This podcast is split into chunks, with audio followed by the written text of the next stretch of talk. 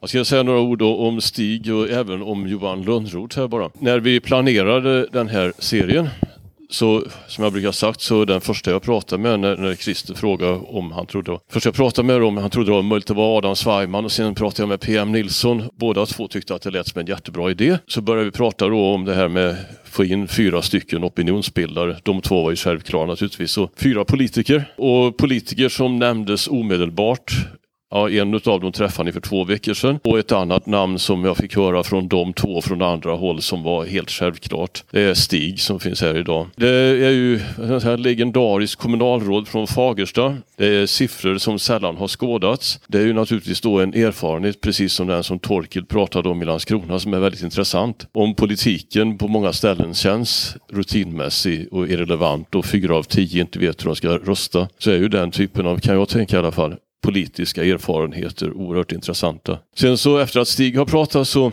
gör vi samma upplägg som vi gjorde för två veckor sedan när Torkel Strandberg var här. Då kommer jag, men också Johan Lönnroth, den, den legendariske vänsterpartisten från Göteborg som dök upp här. Fantastiskt att få två sådana personer på en gång. Eh, och Johan behöver väl ingen introduktion från den göteborgska lokalpolitiken och riksdagspolitiken också. Det är många som känner honom. Så Stig, legenden ifrån Fagersta och Norrbotten får börja här. Tack! Tack för det och tack för inbjudan.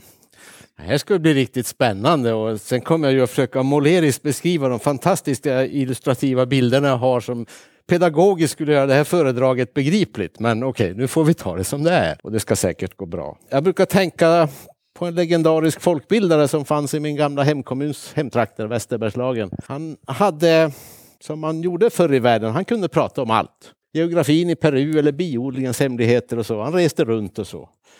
Men han började alla sina föredrag på precis samma sätt. Han sa på klingande Västerbergslagsmål att ja, jag är här för att prata till er och ni är här för att lyssna till mig. Men blir ni klara före mig så säg bara till. Det tycker jag är en bra regel. så. Jag ska försöka prata lite om Fagersta, inte så mycket kanske alla dunkla hemligheter som gömmer sig där, utan våra erfarenheter och kanske vilka erfarenheter man kan dra mer generellt naturligtvis. Jag antar att annars är väl entusiasmen och intresset för just Fagersta tämligen begränsat utanför kommunens gränser. Men också kanske en del lärdomar som vi har dragit som möjligen kan vara generella. Och som bonus kan ni få min obetvingade kärlek till det svenska, eller vi kan vara generösa och säga det nordiska kommunsystemet. Världens största uppfinning. Bättre än Skalmans mat och sovklocka skulle jag vilja säga. Det är underbart. Och kan jag sen som ytterligare bonus få er att älska den svenska byråkratin, då kommer jag gå hem nöjd här. För den är också makalös på mer än ett sätt. Sen hade jag en tredje punkt, men den vågar jag inte ta upp här. Vi får se hur långt vi hinner. Bara kort om Fagersta. I Fagersta har man kokat järn i 3000 år. Det finns historiska lämningar som visar det. Och Jan har ju skrivit om Stålverk 2 som olyckligtvis la ner 85. Men man kan säga att de första ja, 2950 åren så gick det bra. Kommunen och orten växte och utvecklades och blev stad så sent som 1945. Stadsrättigheter var något fint på den tiden. Men 1970 hände något, stålkrisen. Och på 30 år så förlorar kommunen den förlorade 30 procent av befolkningen. Vi hade 30 procent fler över 65 år än en genomsnittskommun vid sekelskiftet. Vi hade 50 procent färre med högskoleutbildning än en genomsnittskommun i Sverige. Och den är inte så högutbildad än egentligen. Vi hade 50 procent fler utrikesfödda än en genomsnittskommun i Sverige. Vi hade nästan hälften av befolkningen jobbar fortfarande i tillverkningsindustri, vilket man inte gör så mycket i Sverige idag. Eh, kommunens största arbetsplats var inte kommunen egendomligt nog, utan Seko Tools med tusen anställda. Vi är en inpendlingsort i vår lilla arbetsmarknadsregion. 2300 in varje dag, 1000 ut. Men enorma problem. Att förlora 30 procent av befolkningen skapar väldigt mycket bekymmer. Dit flyttade jag 1980. Man kan undra varför. Men någon måste väl göra det också, tänkte jag.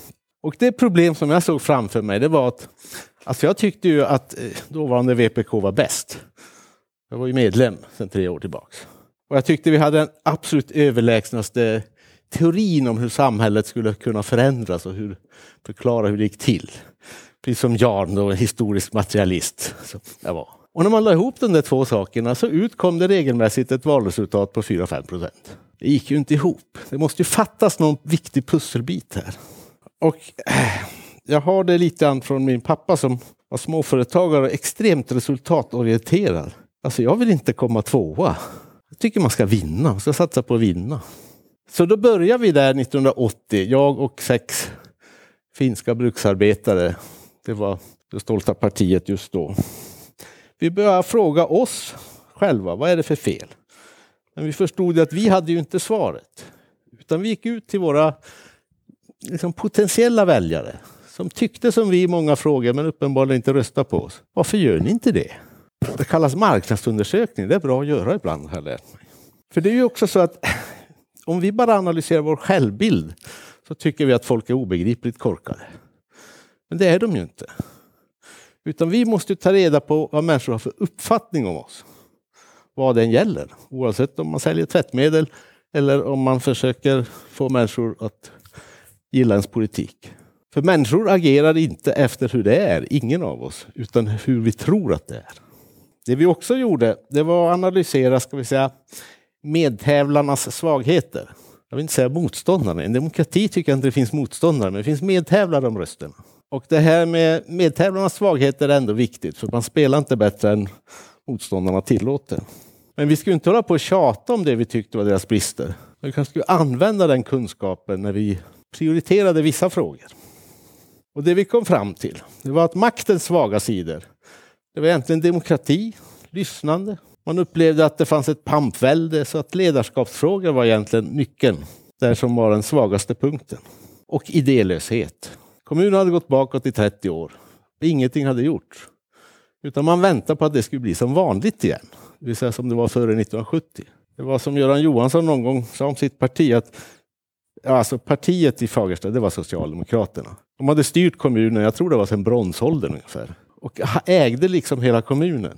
Från Unga Örnar till Fonus och allt däremellan. Så. Men de ägde inga idéer.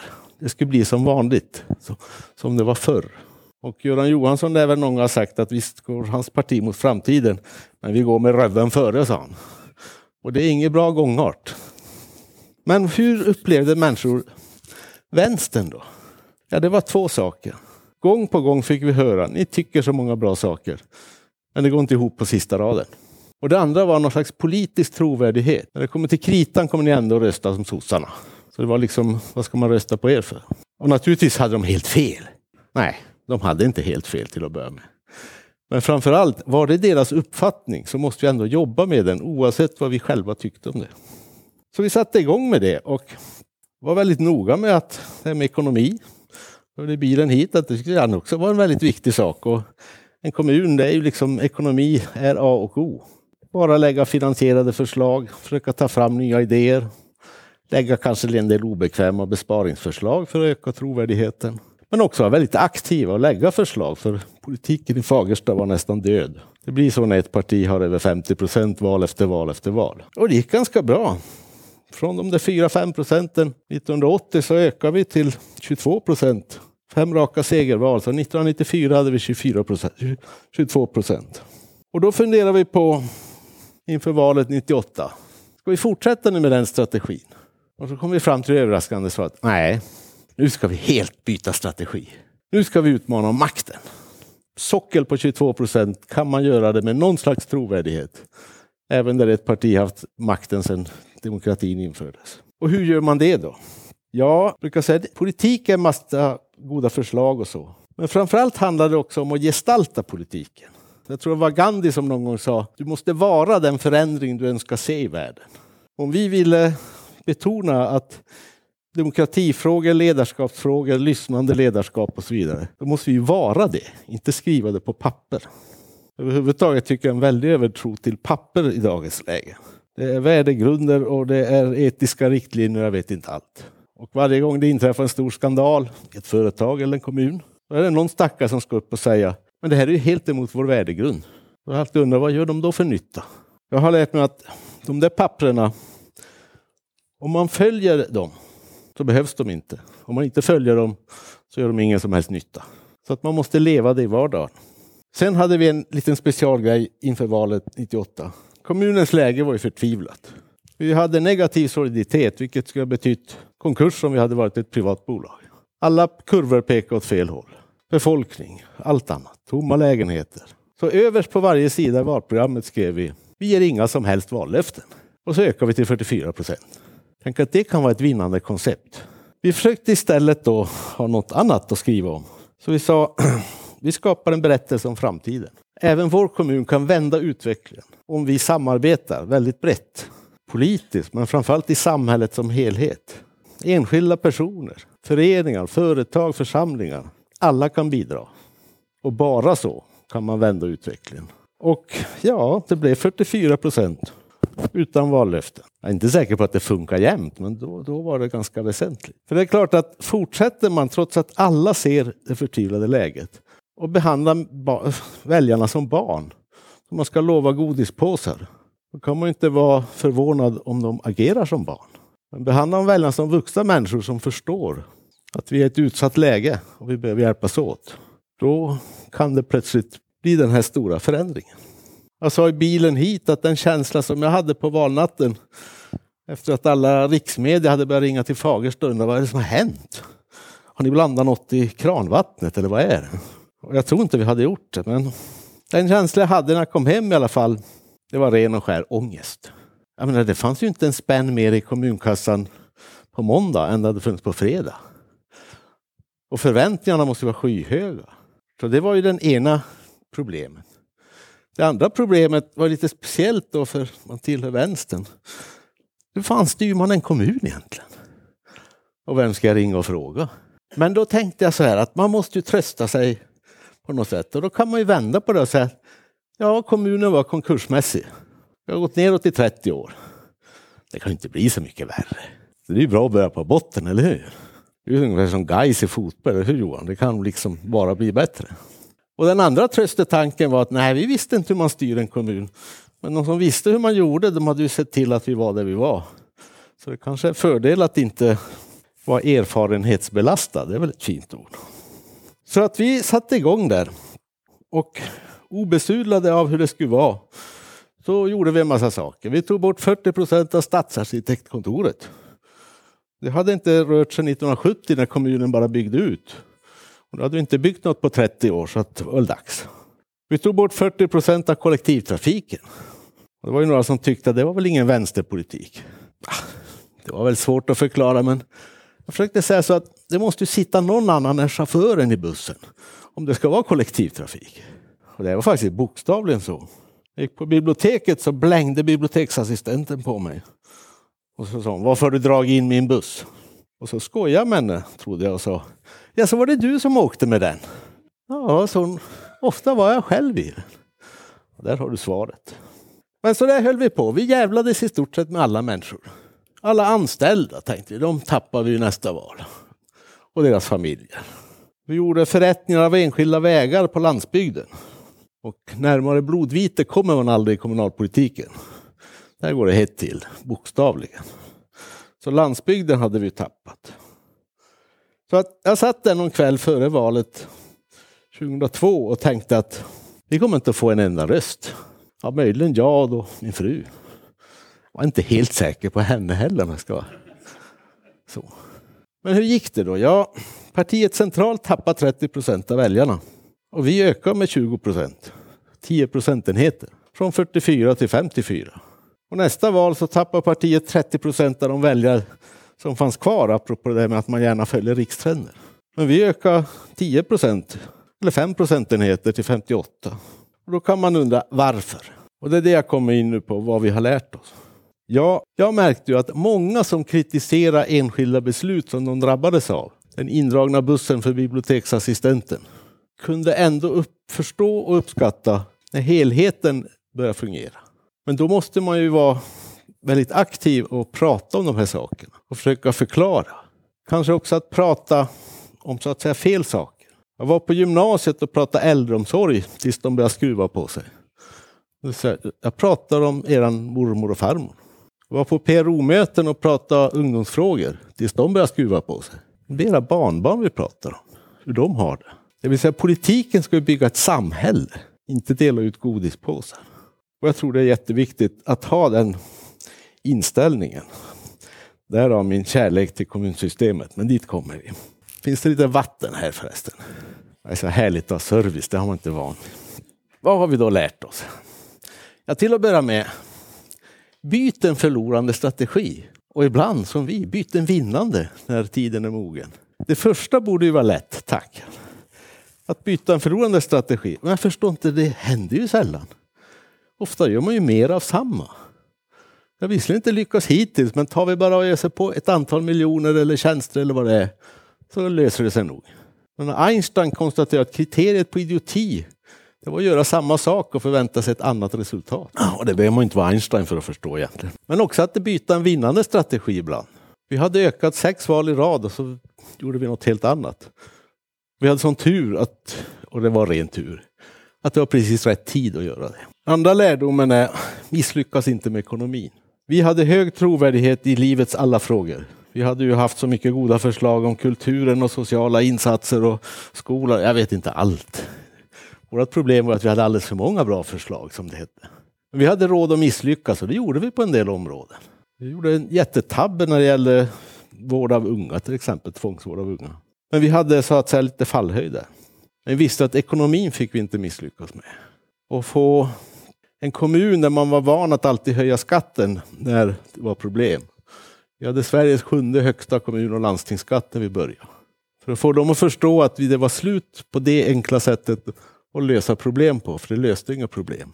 Då sa vi så här, vi sänker skatten fem år i rad.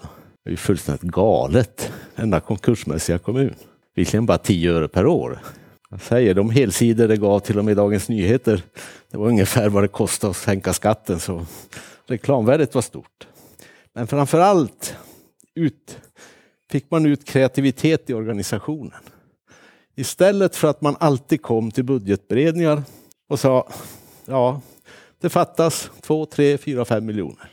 På något märkligt sätt så de pengarna som inte fanns skulle lösa alla problem. Medan de här 500 första man hade, de pratar vi nästan inte alls om. Och jag är ju lite svårt för det där med metafysik och sitta och prata om det som inte finns. Det var mycket bättre att vi började ägna oss åt att prata om det som fanns och vad vi gjorde med de pengarna. För vi hade ju jättemycket pengar.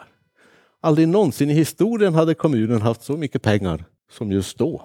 Och tittar man globalt, jag menar, hur många kommuner i världen av vår storlek hade mer resurser? Man måste ju vända på det där. Och för att få loss den där kreativiteten så var det väldigt bra att säga vi ska inte öka våra inkomster genom att höja skatten. Vi ska sänka dem genom att ta den där tioöringen fem år i rad. Och det trodde ju ingen på förrän år två, år tre och så vidare. Tredje lärdomen är att bygga en förtroendekultur internt i ett parti.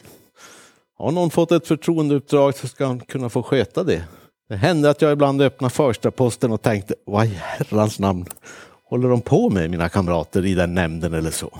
Men jag antog, och ibland hade jag rätt, att de vet nog bättre än jag om de här detaljfrågorna. Och det visade sig att det var ju ofta så. Det jag först tyckte lät jättekonstigt fanns det en god skäl, gott skäl till att de gjorde så.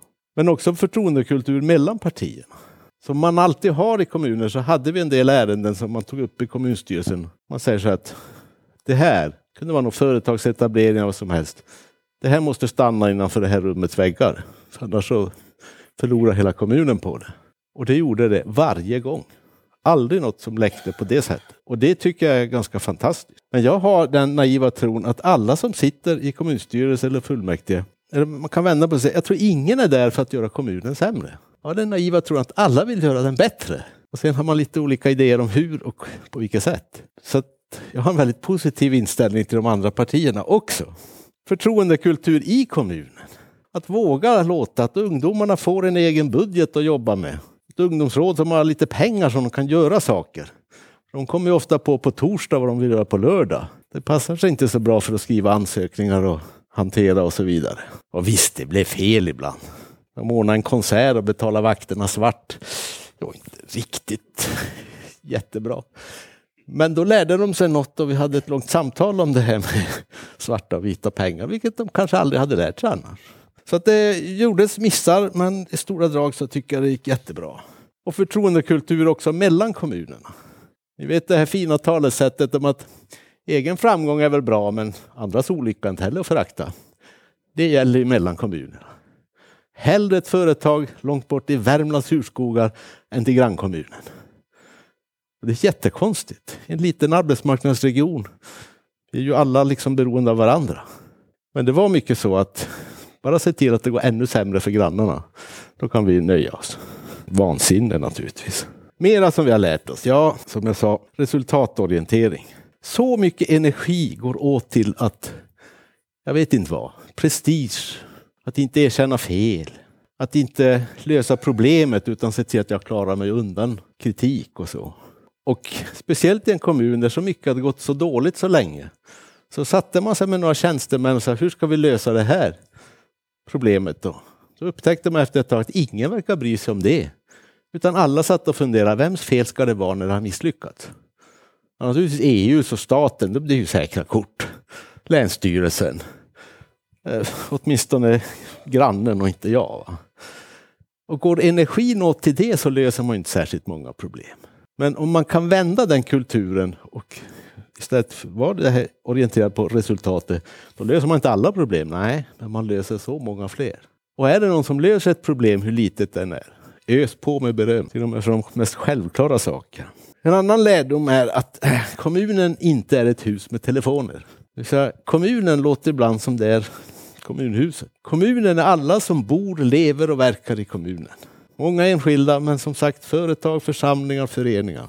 Och bara då kan en utsatt kommun vända utvecklingen. Och det för mig till nästa punkt, att kommunen styrs inte av att-satser. Man vill gärna tro det som politiker. Om vi formulerar de mest fantastiska att-satserna i fullmäktige och kommunstyrelse så kommer liksom verkligheten att förändras nästan magiskt. Det funkar inte så. Alltså, vi hade tusen medarbetare som träffade kommunmedborgare och andra varje dag i tusen olika relationer. Inte kan vi skriva att-satser för hur de ska bete sig i varje givet ögonblick. Utan man måste ju få in en kultur där man just är orienterad för att lösa problem och hantera frågor på ett klokt sätt. Och då måste man ha det här förtroendet att, att ha det säga, utrymmet att göra det på. Och inte tro att om vi snidar nu de här satserna perfekt och gärna kompletterar med något värdegrundsarbete som tar fruktansvärt mycket tid och pengar. Ja, utan att kanske alltid ge så jättestort resultat. Bort med det. Det kommer bara att värma en bokhylla. Och som sagt, en berättelse om framtiden. Jag förstår inte vad politik skulle vara bra för. Om vi bara ska liksom, ursäkta uttrycket, men käbbla om procentsatser och nej, det där sa vi redan för tio år sedan. Och vi var emot kärnkraft redan 1904 och så vidare. Vad är det för, vem vill höra på det? Eller de säger, vi vill satsa fem miljoner, nej vi satsar sju, tio, tolv. Det är ingen bondauktion det är frågan Utan att man försöker formulera en berättelse, så här vill vi liksom att kommunen eller landet ska utvecklas. Och då tror vi att man måste göra de här och de här och de här sakerna. Men vi kan snacka om saker. Och sen den viktigaste lärdomen tycker jag, det är att man ska ta uppdraget på mycket större allvar än sig själv. För man gör ju fel varje dag. Vi kom fram till att om vi bara slutar göra fel på söndagarna så skulle det lyfta hela kommunen. Jag tror i alla fall att det var så. Nu ska ni få mina bonus här. Kärlek till kommunsystemet. Men vi börjar med byråkratin så det inte blir för chockartat. Vad är byråkrati? Min pappa som var småföretagare avskydde byråkratin. Han tyckte det var fruktansvärt. Jag vet inte riktigt vad det var konkret för han brydde sig inte så mycket om alla lagar och regler. Men vi bodde i en by och han sa de och de reglerna är bra att ha i stan. Och så gjorde vi lite som vi ville.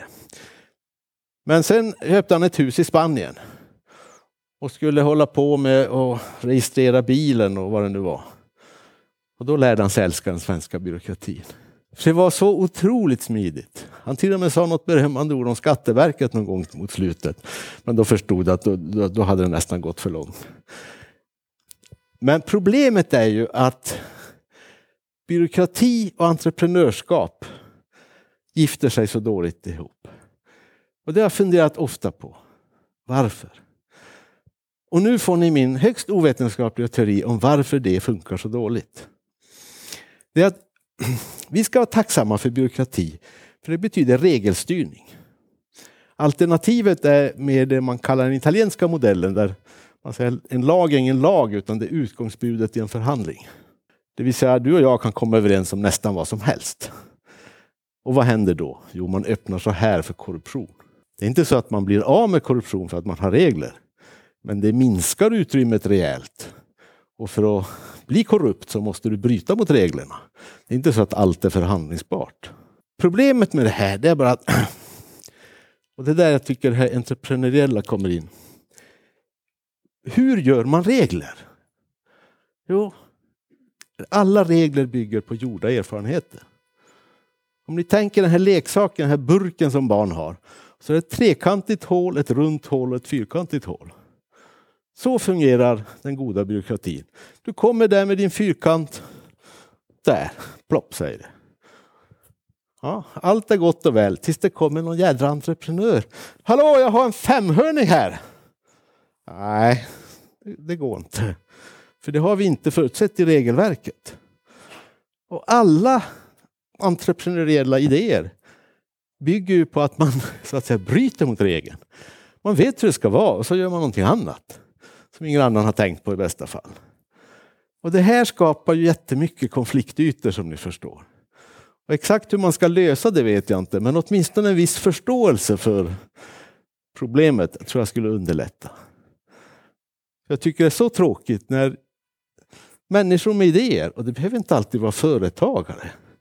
Det finns politiska entreprenörer och det finns entreprenörer lite överallt. När de lite misshandlas av systemet som är väldigt fyrkantigt så. Men det har att göra med regelstyrning, byråkrati och egentligen motverka korruption i, i slutändan. Glöm inte det. Men nu, min kärlek till kommunsystemet. Och det är det jag tänkte avsluta med. Ni förstår, man tänker inte på det i vardagslag. Men Sveriges, eller ska vi säga Nordens kommuner, det är en fantastisk uppfinning. Ni förstår, människor i ett begränsat område, typ Lerums kommun, med ganska måttligt antal invånare, vad kan det vara, 50 000 någonstans? De väljer själva bland sina likar vilka som under en begränsad tid, och det är ju en jättestor finess. Tänk om de valdes på livstid, då skulle man kunna hitta på vad sjutton som helst. Under en begränsad tid ska de få hantera otroligt mycket pengar. Mer än de flesta någonsin kommer att hantera i sin livstid av egna. Och varför? Jo, för att lösa problem som vi inte lika bra eller bättre löser själva. Det är ju själva idén. Ja, men är det inte så överallt då kanske man säger? Nej, det här är unikt. De flesta kommuner har inte ett förbaskade dugg att säga till om. De genomför statliga uppdrag med statliga pengar i bästa fall. Ofta jättesmå uppgiftskataloger. Att svenska kommuner och även regioner har otroligt mycket att säga till om, om allt som rör medborgarnas vardag. Det är nästan unikt i Norden. Och som inte det här, allt det här vore nog, så finns det ju det här liksom fantastiska körsbäret på tårtan. Beskattningsrätten. Ah, det är inte nog med att man får styra och ställa med jättelika summor och jättemånga områden. Man har också möjlighet att höja eller sänka skatten för att lösa de här problemen som vi inte löser bättre själva. Ja, men det är ju fantastiskt att få verka i det systemet. Ja, det är så underbart så det förtjänade nästan en särskild religiös högtidsdag. Jag vet inte riktigt vilken man skulle välja. Men i, medan vi grunnar på det och medan ni kan undra vad var det på alla de där bilderna som ni inte får se? Ja, nej, det var ju inte så märkvärdigt. Så. Jag skulle bara avsluta med att säga att ett av de stora problemen med kommunal demokrati är att människor inte engagerar sig. Jag vet inte vad det kan vara. Är det 2-3 procent av Sveriges befolkning, vuxna befolkning, som är med i ett parti? Ungefär hälften av dem är aktiva. Det gör urvalet för dåligt. Vi får allt sämre kommunpolitiker och då får befolkningen skylla sig själv. Det är ett jättestort dilemma. För med demokrati är det lite grann som med hälsan. Man saknar inte den förrän man har mist den. Men då saknar man den desto mer. Och för att avsluta med Churchill. Ja, demokrati är den allra värsta statsformen. Frånsett alla andra. Tack för att ni har lyssnat så tålmodigt. Jag är färdig. Okej, eh, ta upp Johan också. Först av allt så får jag tacka dig för det här. Jag har ju träffat dig förut men jag har aldrig lyssnat på det så här och, och det här var ju makalöst bra. Tack. Det, det, jag har ju hört hur bra du skulle vara i de här sammanhangen också men det här var, det var riktigt, riktigt bra. Eh, men jag har en del frågor men jag tänkte jag låter Johan börja. Jo, anledningen att jag är här, det är att när Stig kommer till Göteborg brukar han trevligt nog höra av sig och så går vi till Gyllene Prag och dricker tjeckiskt öl och så konspirerar vi mot partiet ibland och mot alla möjliga andra ibland. Och problemet med det om jag nu ska uppträda här är naturligtvis att vi tillhör liksom samma fraktion i partiet och tycker väldigt mycket lika och allt det som Stig har sagt eh, håller jag helt och fullt med om. Vi älskar båda kommunsystemet och eh, jag vet inte om jag vågar säga att du också tycker som jag att det finns en slags övertro på staten i förhållande till kommunerna i den svenska demokratin. Man ropar så fort det är något problem så ropar man att vi ska ha statliga byråkrater där uppe i Stockholm som sitter och styr och ställer. Men det finns en punkt där Stig brukar vara lite elak mot mig ibland och det är så att han kallar mig för utopist. Och eh, jag anser det att eh, om vi ser på pandemin, klimatkrisen och nu kriget i Ukraina med FNs säkerhetsråd där ryssarna har, har veto. Det globala systemet funkar inte tillräckligt bra och det behövs. Alltså alla har väl upptäckt i och med pandemin att det, det krävs faktiskt WHO och någon slags Problemet med WHO är att det finns ingen riktig demokratisk förankring i när WHO tar sina olika beslut. Och när det gäller klimatkrisen så är det också det här problemet. Man gör det här vackra Parisavtalet men det funkar inte därför att nationerna inte lever upp till det. Och som sagt var, vid kriget i Ukraina så, så är alltså FN handlingsförlamat. Och jag tillhör en förening som heter Demokrati utan gränser som ni gärna får kolla på nätet och ansluta er. Det är alltså en internationell sammanslutning som verkar för en parlamentarisk församling på FN-nivå. Till att börja med då att man låter parlamenten runt om i världen, jätteproblem i diktaturerna och så inser det. Men tanken är då att man ska ha en parlamentariskt bättre förankrad församling än en slags andra kammare kan man säga till, till FNs generalförsamling. Och jag tror fullt och fast, dels på kärleken till kommunerna, alltså. handla lokalt men tänk globalt, så behöver vi också någon slags demokratisk ordning på global nivå. Jag är dessutom, ska jag erkänna för er, på väg att bli en riktig EU-federalist. Jag tror att det är nödvändigt att vi får ett starkare EU-parlament och eh, en gemensam finanspolitik bland annat. Och sånt. Men det ska jag inte locka in Stig på för mycket av det. Men alltså, Stig, det här globala. Varför kallar du mig för utopist när jag talar om världsparlamentet? För att det är utopiskt, tyvärr skulle jag vilja säga. Men jag menar, jag har ju extrema begränsningar. De här, trots några år i riksdagen så har jag ju kommunala skygglappar och världsparlamentet blir nog bra, men frågan är ju hur vi ska lösa det här med bandyhall i Fagersta Förstår ni? Man liksom grottar ner sig i de frågorna, säkert alldeles för mycket. Jag har inget emot ett världsparlament och, och jag kan tänka mig att kandidera, men ja, vi får se.